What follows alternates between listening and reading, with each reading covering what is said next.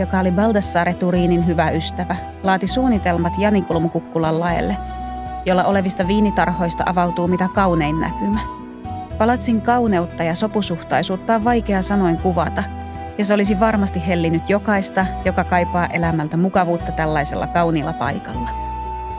Palatsin huoneissa oli tukkokoristeluiden ohella maalauksia, joihin Giulio itse oli maalannut Numa Pompiliusta kuvaavia kertomuksia – sillä Pompiliuksen hauta oli sijainnut tällä paikalla.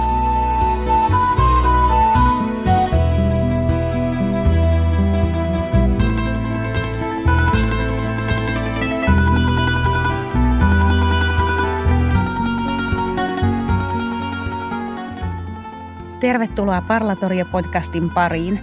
Tämä on Suomen Rooman instituutin podcast, jossa juttelemme menneisyyden ja nykypäivän välisistä yhteyksistä – minä olen instituutin tutkijalehtori Elina Pyy ja tänään täällä kanssani keskustelemassa on kaksi kiinnostavaa vierasta.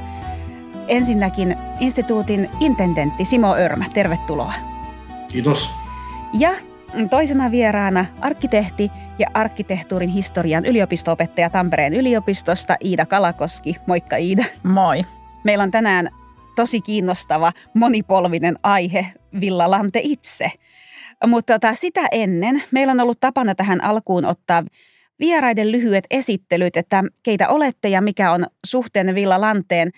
Jos mä kysyn alkuun Simolta, ne jotka Simon tuntevat, niin tietävät, että hänellä on pidempi ja syvempi suhde Villa Lanteen kuin monella muulla siellä kävijällä. Niin kerro Simo omin sanoin vähän siitä.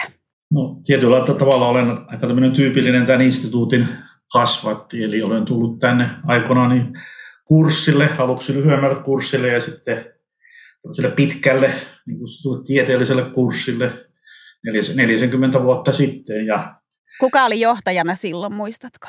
Eva Margareta Steinby. Just näin, joo. Oli johtajana silloin ja siitä sitten oikeastaan tästä ryhmästä seuraavana keväänä tehtiin sitten tämmöinen työryhmä, jonka, joka piti tutkia Forum Romanumilla sijaitsevan Jutunan lähteen historiaa ja arkeologiaa oikeastaan monitieteellinen työryhmä, josta tuli sitten myös tämmöinen arkeologiset kaivaukset, ja mä olin siinä mukana mm. lähinnä arkeologiana sitten oikeastaan pari vuotta. Yksi hyvin keskeisiä instituutin tutkimusprojekteista. Tärkeimpiä varmaan näitä ja suurimpia yksittäisiä tutkimusprojekteja. Ja olin siinä sitten muutaman vuoden mukana ja sitten vuonna 1986 oikeastaan pääsin varsinaisesti töihin tänne instituuttiin sitten. Joo. Aluksi amanuenssin sijaisena ja sitten myöhemmin amanuensiksi ja, ja sitten intendentiksi. Joo. Hyvin pitkä aika. Hyvin pitkä aika ja on to, sinä aikana Villa Lantessakin on tapahtunut kaikenlaisia muutoksia. Eli tota, tosi kiva, että saatiin sut asiantuntija ääneksi tähän jaksoon niistä puhumaan. Entäpäs Iida sitten? Sut on johtanut Villa Lanteen aikanaan arkkitehtuuriopinnot, eikö vaan? Kyllä vaan. Mä olin vuonna 2009 tällä Juhana Heikosen vetämällä arkkitehtiopiskelijoille suunnatulla kurssilla. Joka myöskin on keskeinen osa meidän toimintaa. Kyllä, jossa tutkitaan sitten ö, tavallaan antiikin arkkitehtuuria ja sen niin kuin vaikutuksia sitten myöhempää arkkitehtuuria. Sen jälkeen tuli sitten seuraavana vuonna mahdolliseksi hakea arkkitehtiopiskelijoille suunnattua kuuden kuukauden työskentelystipendia Lantteen. Ja vaikkei tämä kurssi ollut mun ensikosketus Roomaan, niin tämän kurssin jäljiltä mä olin kuitenkin niin vaikuttunut Lantesta ja Roomasta, että mä päätin sitten lennosta vaihtaa mun diplomityön aiheen ja kohteen. Tampereen sijaan ryhdyin tutkimaan Roomaa ja ala vaihtui kaupunkisuunnittelusta arkkitehtuurihistoriaan. Ja mä kiinnostuin jostain syystä niin kuin nimenomaan raunioiden estetiikasta ja arkkitehtuurista – siitä, että millaisia mieleyhtymiä ja tunteita semmoiset rikkinäiset rakennukset kokiassa herättää. Ja sitten Villalantessa mä työskentelin sellaisten ihmisten ympäröimänä, joille ne rauniot on dokumentteja menneestä, tietolähteitä. Mm. Niin mun näkökulma oli hiukan erilainen, kun mä fiilistelin ja tunnelmoin ja, ja pohdin niitä mm. tämmöisinä tilakokemuksina. No mutta siis tämähän on varmasti, jos saa väliin vähän mm. keskeyttäen, tämähän on varmasti yksi Villalanten ja se siellä olevan – tiede- ja kulttuuri- ja taideyhteisön parhaita puolia. Että tavallaan niin kuin ihmisiä tulee yhteen, joilla on erilaisia näkökulmia samoihin asioihin. Kyllä, ja mä sain ilman muuta kokea tämän ja, ja se vaikutti ilman muuta siihen esimerkiksi teidän kurssi niin. esimerkiksi siihen, millaisena se diplomityö tuli lopulta ulos. Ja tosiaan näillä rauniotunnelmilla on sitten kyllä semmoiset, tai tunnelmoinnilla pitkät historialliset juuret, joita mä sitten kuitenkin päädyin tutkimaan vähän mm. niin kuin ns-historiallisenakin ilmiönä. Että en nyt sentään ihan pelkkää fiilistelyä. Mm. No mutta Rooma varmasti raunioromantiikan kannalta oli aika ideaali kohde. Joo, aivan erinomainen. Meillä tulee varmasti kiintoisa keskustelu. Siirrytään päivän aiheeseen, koska siitä on tosi paljon sanottavaa. Eli tänään me puhutaan Villa Lantesta fyysisenä tilana ja paikkana. Villa Lantehan on siis italialainen renessanssihuvila tuolla Rooman Giannicolo Kukkulalla. Ja se on myöskin Suomen Rooman instituutin fyysinen sijaintipaikka. Mä voisin tähän alkuun kysyä Simolta, että voitko antaa sellaisen vähän pidemmän kaavan vastauksen kysymykseen, että miten tässä näin kävi? Että mikä tämä paikka on ja miten ihmeessä me siellä ollaan?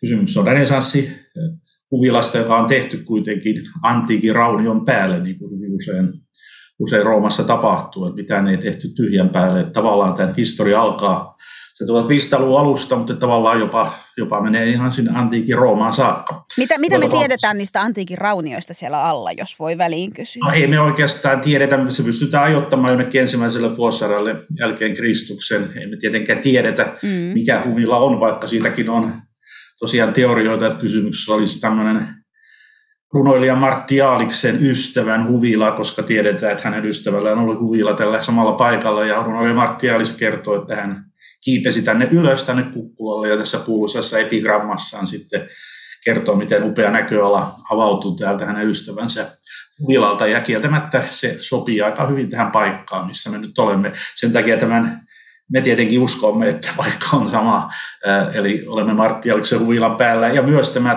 tämä talo rakennuttu, ja varsinaisesti 1500-luvun alussa Paavien korkea virkamies nimeltään Baldassare Turini, hän varmasti uskoi myös siihen. Hän oli nimittäin itse tämmöinen humanisti, tutkija, tunti antiikin kirjallisuutta ja löysi tuolta tämän maininnan ja siksi hän jo tuon Loitsaan eli tuonne parvekkeelle kirjoitti tämän Martti Aliksen epigrammin alkusäkeet.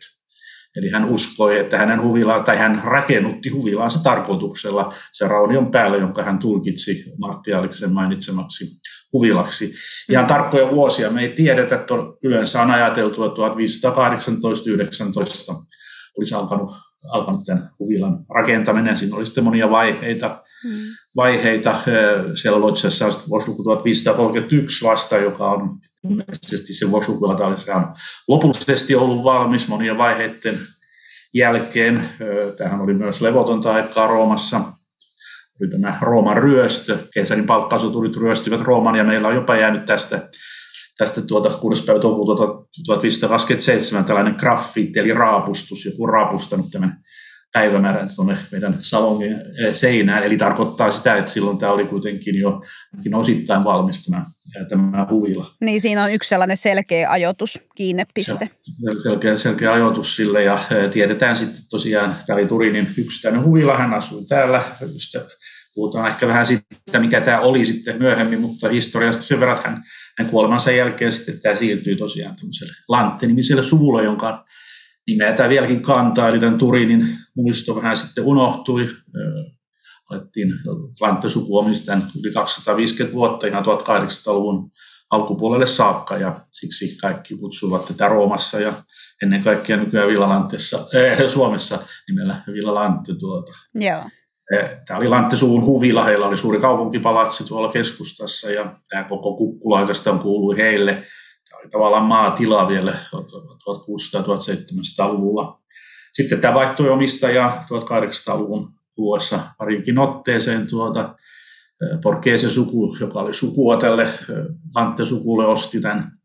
Ja he aika pian sitten kuitenkin myyvät tänne Nunna Luostarille, joka edelleenkin viljelee noita maita tuossa tuossa rinteessä alhaalla ranskalainen Munna Luostari no, sääti, järjestö, joka osti tämän 1837 ja tässä toimi sitten heidän novisiasuntolansa muutamia vuosia onneksi, ei kovin monta vuotta, onneksi sen takia, että tuota, pääsi huonoon kuntoon. Siinä vaiheessa he myivät pois osan tästä näistä freskoista, jotka koristivat näitä pääkerroksen saleja ja he alkoivat sitten tämän jälkeen, he vetäytyivät tuonne alas, missä edelleenkin tämä vuostari toimii, ja alkoivat sitten vuokrata tätä huvilaa ulkopuolisille Roomaan tulijoille, ennen kaikkea tämmöisille ulkomaalaisille sivistyneille ihmisille, jotka tekivät tätä Grand Touria. Kuulimme, Iidakin oli Grand Tourilla täällä, mutta tämä Grand Tourilla on aika pitkä, pitkä perinne tosiaan 1600-1700-luvulta alkaen ja 1800-luvulla se eli vielä ja täällä, täällä olisi monenlaisia vuokralaisia, joista tunnetuin ja pitkäaikaisin oli sitten saksalainen antiikin tutkija arkeologi nimeltä Olkan Helvik, joka perheineen 1887 muutti tänne ja heidän poikansa sitten oikeastaan vasta osti tämän 1900-luvun alussa näiltä, täältä munaluostarilta. Tämä heidän poikansa oli, hänen isänsä oli siis ollut saksalainen arkeologi, hänen äitinsä venäläinen ruhtinlatar, mutta hän oli itse jo italialainen, hän oli Italian ilmavoimien kenraali, eh, kemisti, ilmoittava henkilö monellakin tavalla. Hän asui täällä sitten eh, näissä alakerroksissa, alkoi vuokrata sitten tätä, hänellä ei ollut perhettä, hän oli poikamies, hän alkoi vuokrata sitten tätä yläkerran tiloja, se on kyllä meidän asuntolamme ulkopuolisille ja hän ystävystyi jo tuossa toisen maailmansodan aikana suomalaisten diplomaattien kanssa, hän oli hyvä ystävä suurlähettiläs Grippenbergin kanssa, joka oli toisen maailmansodan aikana lähetetty tänne Roomaan Vatikaaniin, Suomen Vatikaanin suurlähettiläksi, ja myöhemmin sitten hänen vuokralaisiksi tuli tämän saman suurlähetystön lähetystösihteeri, myöhemmin asianhoitaja nimeltään Jöran Stenius. Ja siinä sitten kenraali Helpikko oli suhteellisen iäkäs siinä vaiheessa, hän vähän mietti, mitä tälle hänelle hyvin rakkaaksi käyneelle Huvilalle tapahtui hänen kuolemansa jälkeen. Kuten sanottu, hänellä ei ollut siis lapsia ja, ja tuota, hän mielellään näki, että tämä olisi siirtynyt sitten tämmöiselle, joka pitäisi tästä huolta. Tämä oli päästy aika huonoon kuntoon tietenkin yksityisessä omistuksessa ollut vuosikymmeniä, vuosisatoja ja siksi tämä Suomi tuli sitten kuvaan siinä vaiheessa. Ennen kaikkea Joran Stenius, joka perheenä oli täällä vuokralla, tiesi, että Suomeen oli perustettu säätiö nimeltään Instituttum Romanum Finlandie, ja vuonna 1938 Amos Anderson oli perustanut tämän säätiön ja se toisen maailmansodan jälkeen sitten säätiö oli olemassa Helsingissä ja alettiin etsimään sitten mihin, mihin tämä instituutti voisi saada, saada sitten jalansijaa ja siinä vaiheessa keksittiin sitten, että tuota, meidän instituuttimme tulisi tänne Villalanteen. Amos Anderson tuli Roomaan, ihastui ennen kaikkea tietenkin tähän näköalaan kaikki muutkin suomalaiset ovat sitten hänen jälkeensä tehneet, ehkä vähemmän tähän taloon, tämä oli huonossa kunnossa, mm. ja ehkä myös arvo, tajusi, että tietyllä lailla aika vaikea, vaikea niin vaikka kuin hieno, arvokas rakennus, mutta tämmöisen instituutin ehkä vähän vaikeaa toimia myös tämmöisissä historiallisissa tiloissa, mutta totta kai mm. ajatellaan toisen maailmansodan jälkeen köyhy Suomi sai, sai tällaisen paikan itselleen, kiitos Sandersonin ja hänen rahojensa. Hän nimittäin antoi Suomen valtiolle tämän kiinteistön ostamiseen rahat sillä, tosiaan sillä ehdolla, että niillä rahat, ne rahat käytetään tämän kiinteistön ostamiseksi. Ja tapahtui vuonna 1950. Sitten alkoi aika pitkä tämmöinen remontti, joka päättyi vasta 53, vuoden 53 lopulla ja huhtikuussa 54 varsinaisesti instituutti aloitti toimintansa näissä tiloissa todella, todella kiinnostava ja pitkä ja monipolvinen historia. Ähm, tässä on siis tosiaan, kuten, kuten kävi ilmi, niin monenlaisia omistajia ja asukkaita ollut talossa ennen Suomen Rooman instituuttia. Ja se on siis varmasti vaikeaa tiivistää näinkin lyhyen puheenvuoroon. Äh, Simo, sä oot julkaissut tästä Villalanten historiasta ja sitä asuttaneista omistajista myöskin teoksen Tankredin Karunkion kanssa, eikö vaan? Kyllä joo, silloin kun instituutti täytti oikeastaan 50 vuotta syntyi jo tämä ajatus tehdä tällainen Henrik Lilius, tuossa Henrik Lilius oli tehnyt rakennuksesta tämmöisen taidehistoriallisen analyysin, mutta tämmöinen koko talon historia puuttui. Ja Joo.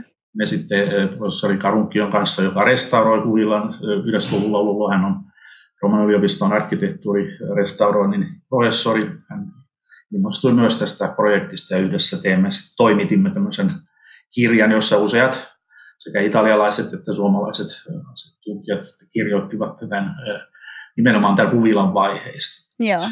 eri omistajista. Puhutaan vähän tarkemmin rakennusvaiheesta ja Villalanten arkkitehtuurista ja, ja tota, suunnitelmista. Siis tosiaan tämän Huvilan pääarkkitehtihan oli Rafaelon oppilas Giulio Romano. Hän on varmaankin arkkitehtina Iidalle tuttu. Kyseessä on suhteellisen, tai siis niin kuin, ei mikään tämmöinen arkkitehtuurin suuri nimi, mutta, mutta Italian renisenssin ajalta aika tunnettu henkilö. Kun sä katsot arkkitehtinä tota Villa Lantea, niin millaisia ajatuksia se herättää? Onko siinä jotain, mikä niin kuin erityisesti pistää silmään tai, tai on, on ollut sulle kiinnostavaa? No en voi väittää, että arkkitehti olisi kovin tuttu, mutta että mä tarkastelen sitä ehkä siitä näkökulmasta aivan erityisesti musta kiinnostavaa on se, miten luontevasti ne vuosisatojen saatossa syntyneet muutokset siihen julkisivuun istuu, että aivan heti ei äkkääkään, että siinä on niin kuin monilta vuosisadoilta muutosvaiheita. Niin esimerkiksi. Siinähän on esimerkiksi se, julk- siis sisäänkäynti on niin. aika paljon muuttunut. Juuri tämä portaat ja ja se julkisivu. No totta kai sen laajennusosan, kirjastoosan hahmottaa siitä, että toi on ehkä tullut myöhemmin, mutta, mutta just tämä porras ja, ja, ja monet muut, niin ne on istutettu siihen sellaisella tavalla, että niin kuin ei välttämättä ihan ensimmäisenä lähde arvuuttelemaan. Tämä on kiinnostavaa, jos mä sanoa tähän väliin, että silloin 50-luvulla vielä arkkitehtuurin restaurointi oli hyvin erilaista, että silloin nämä restauraarkkitehdit olisi halunnut jopa purkaa ensinnäkin tämän kirjastosiiven, ja eräät jopa, jopa tämän rampin, joka on siinä mm. edellä. Niin kuin haluttiin päästä tämmöiseen puhtaaseen renessanssiin asuun, mikä on tietenkin täysin mahdotonta, ja nykyään mm. tietenkään mm. kukaan järkevä arkkitehti tai restauroija sellaiseen ryhtyisi, vai mitä Iida? No näin mä ajattelisin, ja mun mielestä juuri tässä mielessä tämä rakennus kuvaa myös restauroinnin historiaa ja korjaustensa historiaa, eikä pelkästään sitä alkuperäistä arkkitehtuuria, joka sekin on totta kai kiinnostavaa. Ja kiinnostavaa myös siitä näkökulmasta, millä tavalla sekin ehkä versioi jotain tulkintoja antiikin arkkitehtuurista, että, että näissä rakennuksissa aina kulkee mukana erilaisia vaiheita. Mutta ehkä sitten niinku enemmän vielä arkkitehtonisesti kuin tyylihistorian näkökulmasta, niin Rooman tiiviin kaupunkikudoksen jälkeen niin tämmöinen vapaasti seisova noppamainen yksittäisrakennus – puiden ympäröimänä ja kukkulan rinteellä näyttäytyy jotenkin omintakeisena. Mm. Ja mun mielestä Villa Lantte on niin kuin mittasuhteiltaan semmoinen kuin tämmöinen primitiivisen talon arkkityyppi, mm. ikään kuin vaan joka suuntaan venytettynä. Niin siis alun perinhän se renessanssirakennus on ollut aika semmoinen kuutionmallinen, niin. eikö vaan? Että sitten se kirjasto lisäsiipi on 1800-luvun lisä mm. ja tavallaan kaikki ulokkeet Just on näin. uutta niin. tietyllä tavalla tai uudempaa. Niin. Sitä voi sanoa, että se oli kubistinen melkein. Kyllä, kyllä just näin. Melkein tulee sitten jotkut funkisajan rakennukset jollain tavalla mieleen, että ikään kuin hiukan koristeellinen funkkisnoppa. Ja tässähän on tosiaan ollut aikanaan upeat puutarhat ympäröinyt taloa kaikkialta. Ja se on ollut vähän sille ylhäisessä yksinäisyydessään siellä kukkulalla. Että kyseessä on varmasti ollut aikanaan varsinainen rauhan tyyssiä. Että kun se on toisella puolella jokea Rooman keskustasta, niin kuin ei samalla puolella kuin keskusta, niin kyseessä on vähän tällainen niin kuin ekstraurbaani keskustan ulkopuolinen villa rauhoittumista ja pohdiskelua varten. Kyllä. Ja myös siinä mielessä se kai liittyy siihen – siihen niin kuin historiaan ja siihen vaiheeseen, jolloin se rakentuu, että, että, että se on omalla tavallaan erityinen arkkitehtonisesti ja, ja tyyliltään noin roomalaisessa skaalassa, mutta sitten toisaalta se liittyy siihen liikehdintään, jossa 1400-luvulta alkaen tällaisia esikaupunkihuviloita rakennettiin. Mutta mitä sanoit tuosta kontekstista, niin sehän on edelleen jotenkin todella eksklusiivinen, että siellä on se se mökki, mihin suomalaiset opiskelijat ja tutkijat ja, ja muut sitten pääsevät niin kuin siitä portista kulkemaan ja, ja tavallaan se, miten erityisenä yksittäisenä monumenttina se siellä rinteellä tönöttää, niin se, se on vaikuttavaa. Joo, onhan se helppo ymmärtää edelleenkin, mm. vaikka Rooma on muuttunut, että miksi tämä sijainti on houkutellut Turinia aikanaan. Kyllä, ja näkymä on upea ja, ja tuntuu jotenkin hienolta ajatella miltä osin se näkymä on ollut silloin samankaltainen. Ehkä jotkut antiikirauniot on sieltä erottunut vielä voimallisemmin kuin ne erottuu edelleen, vaikka rakennuskanta on varmasti tiivistynyt. Ja, mm.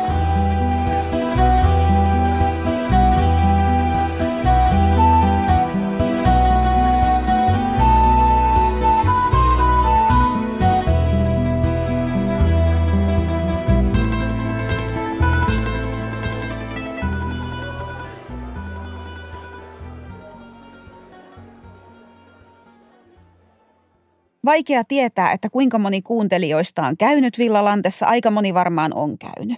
Sikäli kun joku ei tunne rakennusta tai ei sinne vielä, vielä päässyt vierailemaan, niin tota, Villalantessahan on niin pohjakerroksessa tämä Piano Nobile, jossa on nämä meidän hienot pitkälti alkuperäisessä kunnossaan olevat renesanssihuoneet, salone, loggia, toimistohuoneet, johtajan työhuone, intendentin työhuone ja meidän toimisto. Ja sitten sen yläpuolella on useita asuinkerroksia.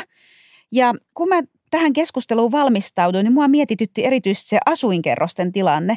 Me ei ilmeisesti hirveästi tiedetä näistä Lantte-suvusta vaikka, että tai siis niin kuin vaikka he olivat siellä monta sataa vuotta, niin tiedetäänkö me paljon siitä, että mitä he siellä tekivät? Tiedätkö sä Simo esimerkiksi, että asuiko he esimerkiksi siellä yläkerroksissa niin kuin, niin kuin me nykyään asumme? No, kyllä on todennäköistä. Meillä on säilynyt inventaarioita, tämän Lattesuun inventaarioita, jota yksi italialainen tutkija on, on tähän meidän kirjaakin kirjoittanut, ja sieltä löytyy kaikenlaista tavaraa, mitä tässä huvilassa oli. Ilmeisesti nämä yläkerran olivat siis palvelijoiden huoneita ja tämmöisen palveluskunnan käytössä. Mm. herrasväki itse oli varmasti siinä pääkerroksessa ja siellä alemmassa kerroksessa, missä nykyään on johtajan asunto. Että ne olivat varmaan niin kuin itse tämän, tämän suvun käytössä tosiaan ennen kaikkea kesäaikana. Mm. Kysymys oli siis tosiaan, niin kuin sanoit, tämmöinen villa Urbano ja Turini tietenkään ei asunut täällä koko vuotta, eikä myöskään Lanttesuvun aikana täällä asuttu. Se on totta, että emme nyt hirveästi tiedetä yksityiskohtia tästä. Monenlaisia tarinoita totta kai on, mutta tosiaan tämä inventoinnit kertovat, että, että monenlaista tavaraa täällä oli musiikkiinstrumenteista alkaen. Mm. Tuota, Lanttesuvun aikana, että, että, että millaista elämää täällä on vietetty tosiaan tämmöistä ootiumia, eli tämmöistä mm tämmöistä sivistynyttä kontemplaatiota, jota varten tämmöiset huvilat renessanssiaikana rakennettiin, niin tämä tavallaan jatkui kyllä myös sitten varmaan 1800-luvulle saakka. Mm, niin, että kyseessä ei kuitenkaan ole niin pelkästään edustustilaa, vaan ihan myös elämistä ja ajanviettoa varten. Tähän oli siis myös Turinin aikana, tämä ei ollut siis tavallaan tämmöinen virallinen niin kuin Roomassa on näitä suuria palatseja, Palazzo Farnese, Palazzo Barberini, Palazzo Venezia, jotka on näitä sukuja tämmöisiä virallisia juttuja. Tämä oli yksityinen huijala. Se on hyvä huomio kyllä nostaa tässä esiin. Muutenkin tuo yksityisen ja julkisen välinen rajaveto on kiinnostava juttu, kun arkkitehtuurista puhutaan. Et nykyäänhän meillä on aika selkeä se siellä talossa se yksityisen ja julkisen tilan välinen rajaveto. Et Piano Nobile on se, minne, minne tota nämä vierailijoiden kierrokset sijoittuu vaikka ja sitten oikeastaan sinne yläkertaan menee vaan asukkaat ja henkilökunta. Mä mietin sitä, että onko tuo yksityisen ja julkisen välinen rajaveto tässä rakennuksessa vaihdellut vuosistojen aikana. Epäilemättä on, tavalla tai toisella. Tai onko se niin kuin tämän aikakauden renesanssivilloissa ylipäätään ollut hyvin selkeä? Onko teillä kummallakaan tähän jonkunlaista näkemystä? Mulle tuli tuosta mieleen tuosta nykyisestä käytöstä ja, ja oikeastaan niin kuin semmoinen hätkähdyttävä asia, jonka tajusin tuossa lukiessani tätä hiljattain valmistunutta Livady-toimiston tekemää rakennushistoriaselvitystä, että me tarkastellaan tätä muutoshistoriaa ja pohditaan näitä eri käyttötarkoituksia ja käyttäjiä ja sitten kuitenkin siinä todettiin, että tämä Suomen aika on kuitenkin se, minkä aikana on tehty mittavimmat muutokset. Ehkä osittain sen takia, että rakennus oli päässyt, kuten Simo sanoi, huonoon kuntoon siinä vaiheessa, kun se – Suomelle siirtyi, mutta toisaalta myös sen takia, että sinne sijoitettiin tämmöinen aika vaativa käyttötarkoitus, uudenlainen toiminta. Eli, eli sitten tavallaan tämä meidän melko lyhyt Suomen aika on jättänyt merkittävät jälkensä juuri niihin asuinkerroksiin ja voikin olla vaikea hahmottaa siellä ollessaan, että minkälainen se esimerkiksi se pohjapiirros on ollut alun perin tai mm. myöhempinä vuosisatoina. Ja tosiaan, jos puhutaan nyt vähän tarkemmin tästä ajasta, kun instituutti on toiminut tässä talossa, niin ehkä voitaisiin aloittaa korostamalla sitä, että miten, miten valtavan ainutlaatuinen ää, rakennus on kyseessä, kun miettii Suomen valtion omistamia rakennuksia esimerkiksi rakennushistoriallisesti, mm. rakennusperinnön kannalta. Niin, no mua huvittaa se ajatus, että meillä ei Suomessa ole kovinkaan montaa tonikästä rakennusta. Eli 1400-luvulla rakennettiin harmaakivikirkkoja – ja, ja niistä on meillä hyvä otos. Mutta 1500-luvun esimerkiksi asuinrakennuksia, niin ne on yksittäisiä. Esimerkiksi Juntpyyn kartanon päärakennus Siuntiossa, joka on 1500-luvulta, 1400-luvulta muutama ja, ja sitten 1600-luvulta joitain. Että, ja, ja tavallaan se 1500-luvulla kirkon varallisuus väheni ja, ja valtio nousi ehkä hiukan merkittävämpään rooliin rakennuttajana. Se oli silloin linnojen ja puolustuslaitteiden laajentamista. Nämä tämmöiset pyöreät tornit, kuten Viipurissa on, on, on, on siltä ajalta, mutta että, että sitten tavallaan se, että sitten meillä on mm. ikään kuin valtiona tai suomalaisina yksi tota, 1500-luvun rakennus. Yksityishuvilla. Yksityishuvilla tuolla Italiassa, niin musta se on jotenkin huikea ajatus. Ja, ja sitten vielä sellaisella näköalapaikalla, jota roomalaisetkin kadehtii. Se on huikea juttu ja siihen totta kai liittyy varmasti sitten paljon sellaista vastuuta myös, että kun vaikkapa remontteja toteutetaan, mm. niin sitä asiantuntemusta kannattaa varmaan hakea myös sieltä Italian suunnasta, jossa tällaisia rakennuksia on ja tunnetaan. Mm. No, no just näin. Toi vastuu on, on se sana, joka mullekin tässä nousi mieleen, sen niin kuin ylpeyttä ja, ja vastuullisuutta ja, ja sellaista niin kuin innostusta myös, mutta tavallaan myös sitten siihen rinnastuksena se, että jos todella ajatellaan näin, että, että meidän nyt jo toistaiseksi tekemämme korjaukset on ne – ne niin kuin mittavimmat korjausvaiheet, niin aina uusiin ryhdyttäessä, niin pohdittaisiin niitä arvoja ja merkityksiä uudelleen ja uudesta näkökulmasta, että Simo jo viittasikin siihen, että se 50-luvun remontti oli eräänlainen. Paljon teräsbetonia sisältävä remontti, jossa tota, josta ehkä nykyaikana saatettaisiin ajatella toisin. Että et silloin nämä restauroivat toimenpiteet kohdistettiin näihin aivan erityisiin sisätiloihin ja, ja, ja hyvä niin, mutta että hmm. tietyllä tavalla – nyt voimme ehkä pohtia sitten taas uusin silmin ja, ja koittaa arvostaa niitä myöhempiäkin mm. korjaus- ja rakennusvaiheita. Niin jokainen restaurointihan on oman aikansa lapsi varmasti ja, ja kertoo näin. oman aikansa arvoista. Mä voisin kysyä väliin Simolta vielä niistä 50-luvun restauroinneista, että tota, oliko se ihan alusta asti selvää, että tähän taloon tulee sitten niinku tutkijoille asuintiloja, että tähän tulee residenssi?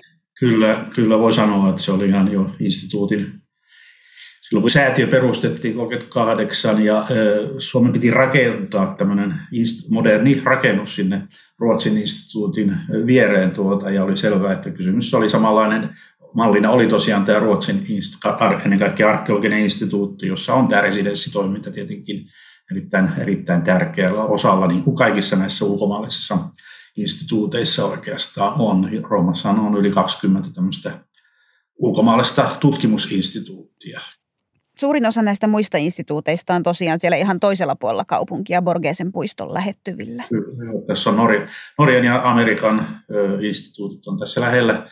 Norjan instituutilla ei ole residenssitoimintaa johtuen ihan käytännön syystä, mutta alun perin heilläkin kyllä oli. Tota, miten jos puhutaan vähän noista muista restauraatioista, mitä on tapahtunut instituutin talossaoloaikana? Niitähän on tehty ainakin ymmärtääkseni 70-luvun taitteessa, 80-luvun taitteessa ja sitten tuossa 90-luvun lopulla, eikö vaan? Jos puhutaan tästä käyttötarkoituksesta, 60-luvulla tehtiin tämä taiteilija-atelier, eli Joo. taiteilijat on voinut olla täällä alusta saakka, mutta 60-luvulla Viurin säätiörahoilla tehtiin tosiaan tämä taiteilija-asunto sinne alakertaan, ja sitten 70-luvulla Henrik Liliuksen johdolla tehtiin tosiaan tämmöinen suuri peruskorjaus, ja sitten sitä on jatkettiin 80-luvulla, 90-luvulla useankin otteeseen. Esimerkiksi tämä julkisivu maalaus oli sellainen kysymys, josta on paljon puhuttu. Tuota, se, silloin 70 alussa maalattiin tämmöiseksi uusklassilliseksi vaaleanpunaiseksi, joka oli Roomassa herätti aivan hirveästi huomiota. Että kutsuttiin nimellä Villa Rosa, eli vaaleanpunainen huvila. Sellaista ei ollut missään muualla Roomassa. Ja se sitten oikeastaan vasta vuonna 1980 tehtiin uusi uusi tämmöinen julkisivumaalauksia ja niin edelleen. Ja sitten tosiaan yhdessä luvun ihan lopussa, 1989 oli tämä suuri, kolmas tämmöinen suuri, suuri peruskorjaus, jota joka tehtiin silloin tosiaan tämän professori Karukkion johdolla. Ja silloin tota ulkopihaa ainakin muutettiin. Ulkopihaa muutettiin, sisätiloja ei nyt aivan hirveästi, totta kai jotain, jotain muutoksia tehtiin. Jo tästä käyttötarkoituksesta sen verran, että ehkä hauska juttu on, että 50-luvulla kuulemma sanottiin, että ei ne opiskelijat mitään keittiötä tarvitse, että niiden pitää mennä ulos syömään, tuota, muuten mm. ne jäävät keskenään sinne puhumaan vaan. Ja ensimmäiset johtajat tai johtajarouvat kuulemma sanoi näin, että ei, ei tänne mitään keittiötä tarvita, että, että voi joku, missä voi kahvia keittää aamulla. Eli oliko siis silloin... Sillä hinnoilla ehkä se olisi vähän vaikeaa toteuttaa, että mennään lomaksi ja illalliseksi ravintolaan. No niinpä, mutta silloin oli tällainen niin kuin pieni keittoliesi vaan tavallaan. Niinkö? Pieni keitto liesi vaan tuossa käytävällä ja sitten sitä oikeastaan vasta, vasta 70-luvulla, 70 otettiin vähän suuremmaksi ja, ja, ja oikeastaan vasta 80-luvulla tehtiin, tehtiin sellaiseksi, kun mä nyt sen näen, että on opiskelijakeitto. No mutta toihan on tosi hyvä esimerkki siitä, että miten sillä huonesuunnittelulla ja remontoinnissa tehdyillä muutoksilla voidaan vaikuttaa just siihen, mitä siellä talossa tapahtuu. Tämä on ehkä sellainen, josta mä haluaisin Iidalta kysyä yleisemminkin, että mm. niin, kuin, niin mitä näkemyksiä sulla on tähän, että miten tavallaan arkkitehtuurisilla ratkaisuilla voidaan luoda yhteisöllisyyttä tai hajottaa sitä, jopa ohjailla sitä, että kenen kanssa ihmiset viettää aikaa. Villalanttehan on sitten totta kai aivan erinomainen esimerkki, että mä oon sanonutkin, että, että elämä Villalantes on, on niin kuin kommuniasumista tosi kauniissa paketissa, että puitteet ja näköalat on upeat, mutta yhteiskeittiöt ja yhteiset käytävällä olevat WC- ja kylpytilat tuottaa tietynlaista asumista ja, ja tietysti edellyttää asukkailtakin ö, myös semmoista joustavuutta. Mutta nämä ö, yhteistilat, niin kuin keittiö ja parlatorio ja, ja terassi – niin ne on tosi tärkeitä kokoontumis- ja verkostoitumispaikkoja ja se, että tavallaan nämä asuintilat jollain tavalla niin kuin kiertyy niiden ympärille, niin nimenomaan ikään kuin pohjasuunnittelun keinoin luo niitä, niitä oikeastaan melkein pakottaa niihin kohtaamisiin. No se on tähän väliin, niin ei voi olla korostamatta sitä, kun ajattelen, minä itsekin tulin tänä aikana nuorena opiskelijana, että tämä oli ainoa paikka, missä voisi tavata tämmöisiä ihmisiä, siis suomalaisia, yliopisto-opiskelija, kuuluisia taiteilijoita, eri alojen tutkijoita. Todella tämmöinen, sitä ei voi niin kuin liikaa korostaa, miten, miten tärkeä rooli tässä on. Mä oon ehdottomasti samaa mieltä ja mulla on vastaava kokemus, että suurin osa sellaisista hyvistä kollegoista, ystävistä, joiden kanssa säännöllisesti tehdään yhteistyötä, niin tuota kautta ne on tuttuja. Villa Lantessa ollaan tutustuttu. Ja ehkä osaltaan, mulla tuli nyt mieleen, että ehkä osaltaan sitä myöskin ruokkii se, että, että se talo kuitenkin on suhteellisen pieni. Tai kun miettii, että asuinhuoneita ei lopulta ole kuin reilu kymmenkunta – niin se, että sinne ei mahdu kerrallaan kuin tietty määrä ihmisiä, niin myöskin ehkä luo tiiviimpiä kontakteja näiden ihmisten välille. Samaa mieltä. Ja, ja sitten taas toisaalta se, että se on hiukan etäällä, että se mitä, mitä niin kuin kuvailtiin sitä sijaintia jo aiemmin, niin se, että tavallaan ne houkutukset ei ole aivan siinä lähellä, niin tulee joskus, ehkä mä pidän sitä ihan hyvänäkin ratkaisuna, että tulee joskus jäätyä sinne keittiöön kokkailemaan ja, ja tota, niitä kohtaamisia kokemaan. Yhteisiin tiloihinhan Villalantessa kuuluu siis tosiaan asukaskeittiö, jossa aika paljon asukkaat viettää aikaa. Sitten parlatorio, josta meidän podcast saa nimensä, eli tämmöinen niin yhteinen olohuonetila siinä terassin yhteydessä. Ja sitten toki kirjastot on siis työskentelytiloja, että ne nyt ei ole sosiaalisia ajanviettotiloja, mutta nekin on jaettuja. Et meillä on sekä siellä kellarissa suurempi kirjasto että sitten yläkirjasto Lodjan kanssa samassa tasossa työskentelypisteenä. Mm. Mutta siis joo, tästä, tästä keskustelusta mulla tulee sellainen olo, että vaikea tasapainottelu se on, kun mietitään näinkin historiallista mm. rakennusta kuin Villa Lante, niin sen välillä, että miten kaikki ne historian kerrokset on arvokkaita, ne mm. kaikki saa elää siinä mm. ja tulee säilyttää mm. jollain tapaa. Ja sitten taas se, että niin kun ei, ei remontoitaisi liian raskaalla kädellä. Joo, e- ehdottomasti patinasta innostuneena arkkitehtuurihistorian tutkijana mä oon nimenomaan kaikkien kerrostumien ja, ja jopa sen semmoisen ajankulun jälkien säilyttämisen kannalla. Mutta rakennuksena Villalantte on hieno osoitus siitä, että rakennuksella ei tarvi välttämättä olla elinkaarta niin sanotusti, että hyvä rakennus mukautuu erilaisiin käyttötarkoituksiin. Mutta näin pitkään ikään kyllä vaaditaan jo muutakin kuin sitä, että se on hyvin rakennettu. Se vaatii hyvää tuuria ja – ja sitä, että silloin jotain semmoista erityisyyttä, jonka takia erilaiset käyttäjät ja sukupolvet haluaa sitä, sitä säilyttää. Niin on olemassa joku sellainen villalanten henki, joka sieltä välittyy. Niin, niin. eikä aina tarvi olla renesanssihuvilla säilyäkseen, että jollain tavalla pitää tuottaa merkitystä niille käyttäjilleen vuosikymmenistä ja vuosisadoista toiseen. Se ylläpito ja käyttö on tosi olennaisia. Mm. voitaisiin ehkä ihan lyhyesti puhua myös sellaisista vaiheista, kun, kun tämä säilyttäminen ei ole niin hyvin onnistunut. Ymmärtääkseni esimerkiksi nämä nunnat siellä taloa asuttaessaan ihan tarkoituksella tuhosivat jotain näistä freskoista. Niitä he osittain peittivät ne, koska eivät pitäneet oikein näistä aiheista. Sitten myivät, tai eivät oikeastaan myyneet, vaan he ostivat tämän huvilan ilman näitä historiallisia mm.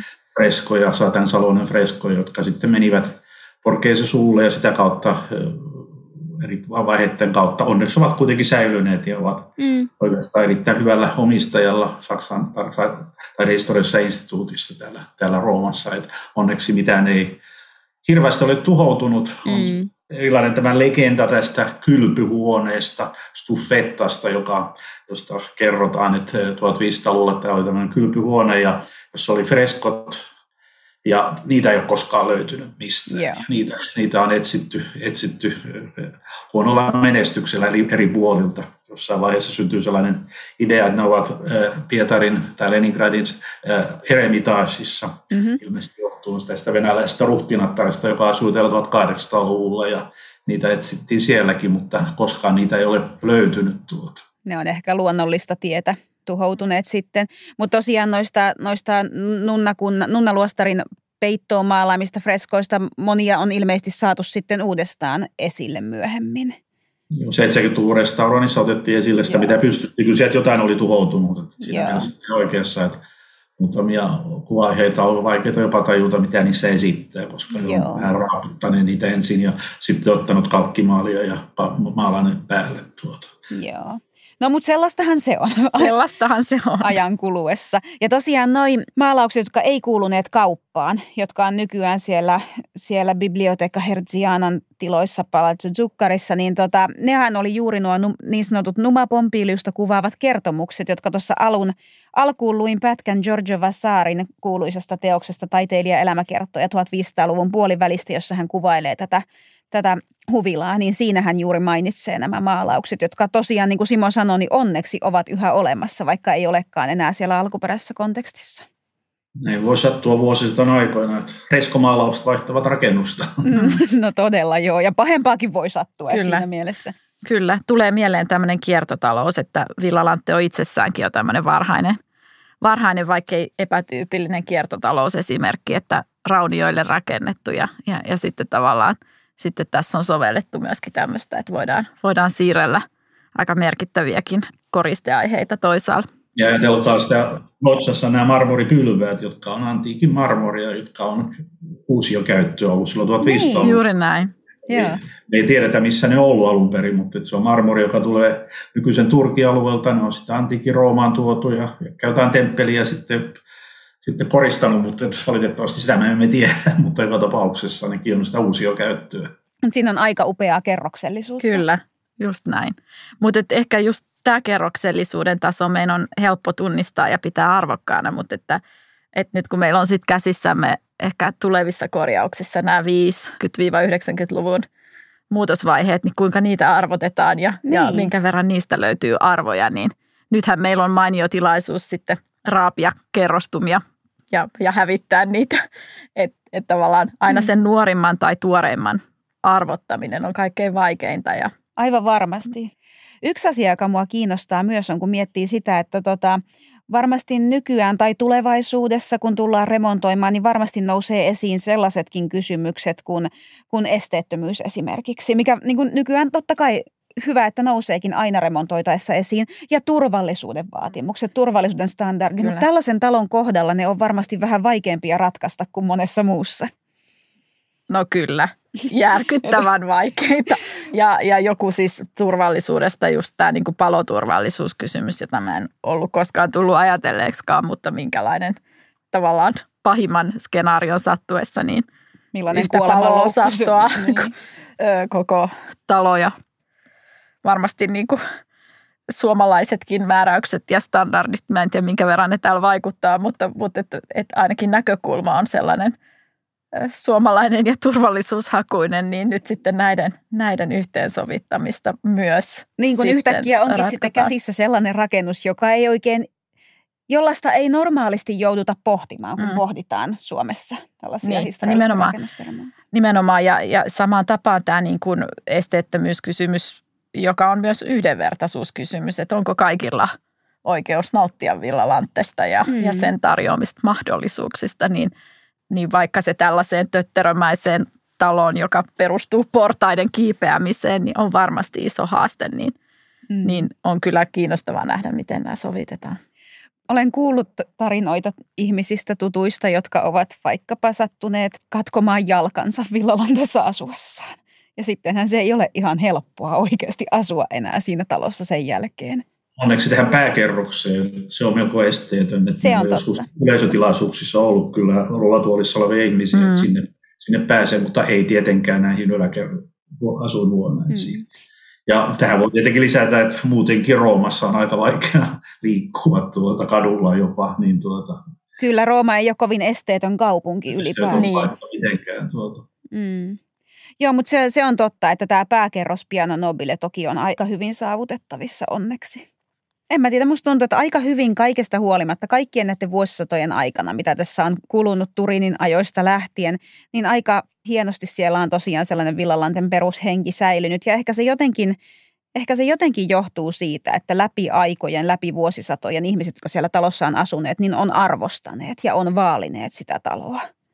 Niin, kyllä, voimavarojensa mukaan selkeästi, että, Mm. että silloin jos siellä on asunut yksinäinen herra, niin, niin ehkä sitten on ollut vaikeampi, mutta samaa mieltä, siis sehän siinä on taustalla. Mut, ja näistä muutosvaiheistakin tietysti sit voi edelleen todeta, että suurin osa niistä sitten näitä su- suomalaisvaihetta edeltävät, niin ajoittuu 1500-1800-luvulle, että ne on jo iäkkäitä vaiheita tavallaan taas tästä suomalaisen rakennusperinnön näkökulmasta ja muutenkin, että, että tota, taas niiden e- elämän jatkaminen on, on myös niin kuin yhtenä näkökulmana juuri sen eh, restauroinnin ja korjaamisen historian näyttämönä tai, tai miten on suhtauduttu eri aikoina tähän, Joo. tähän rakennukseen.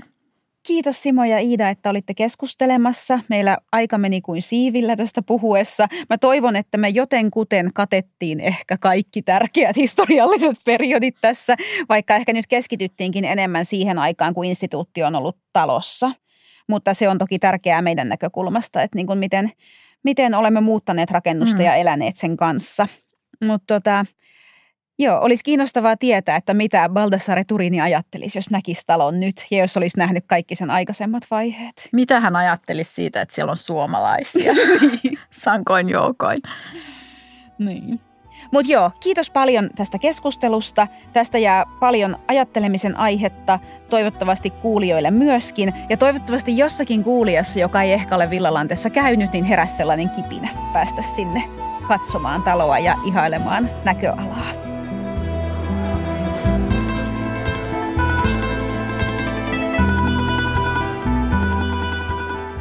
Tämä oli Suomen Rooman instituutin Parlatorio-podcast. Voit kuunnella sitä Spotifyssa ja muissa yleisimmissä podcast-palveluissa.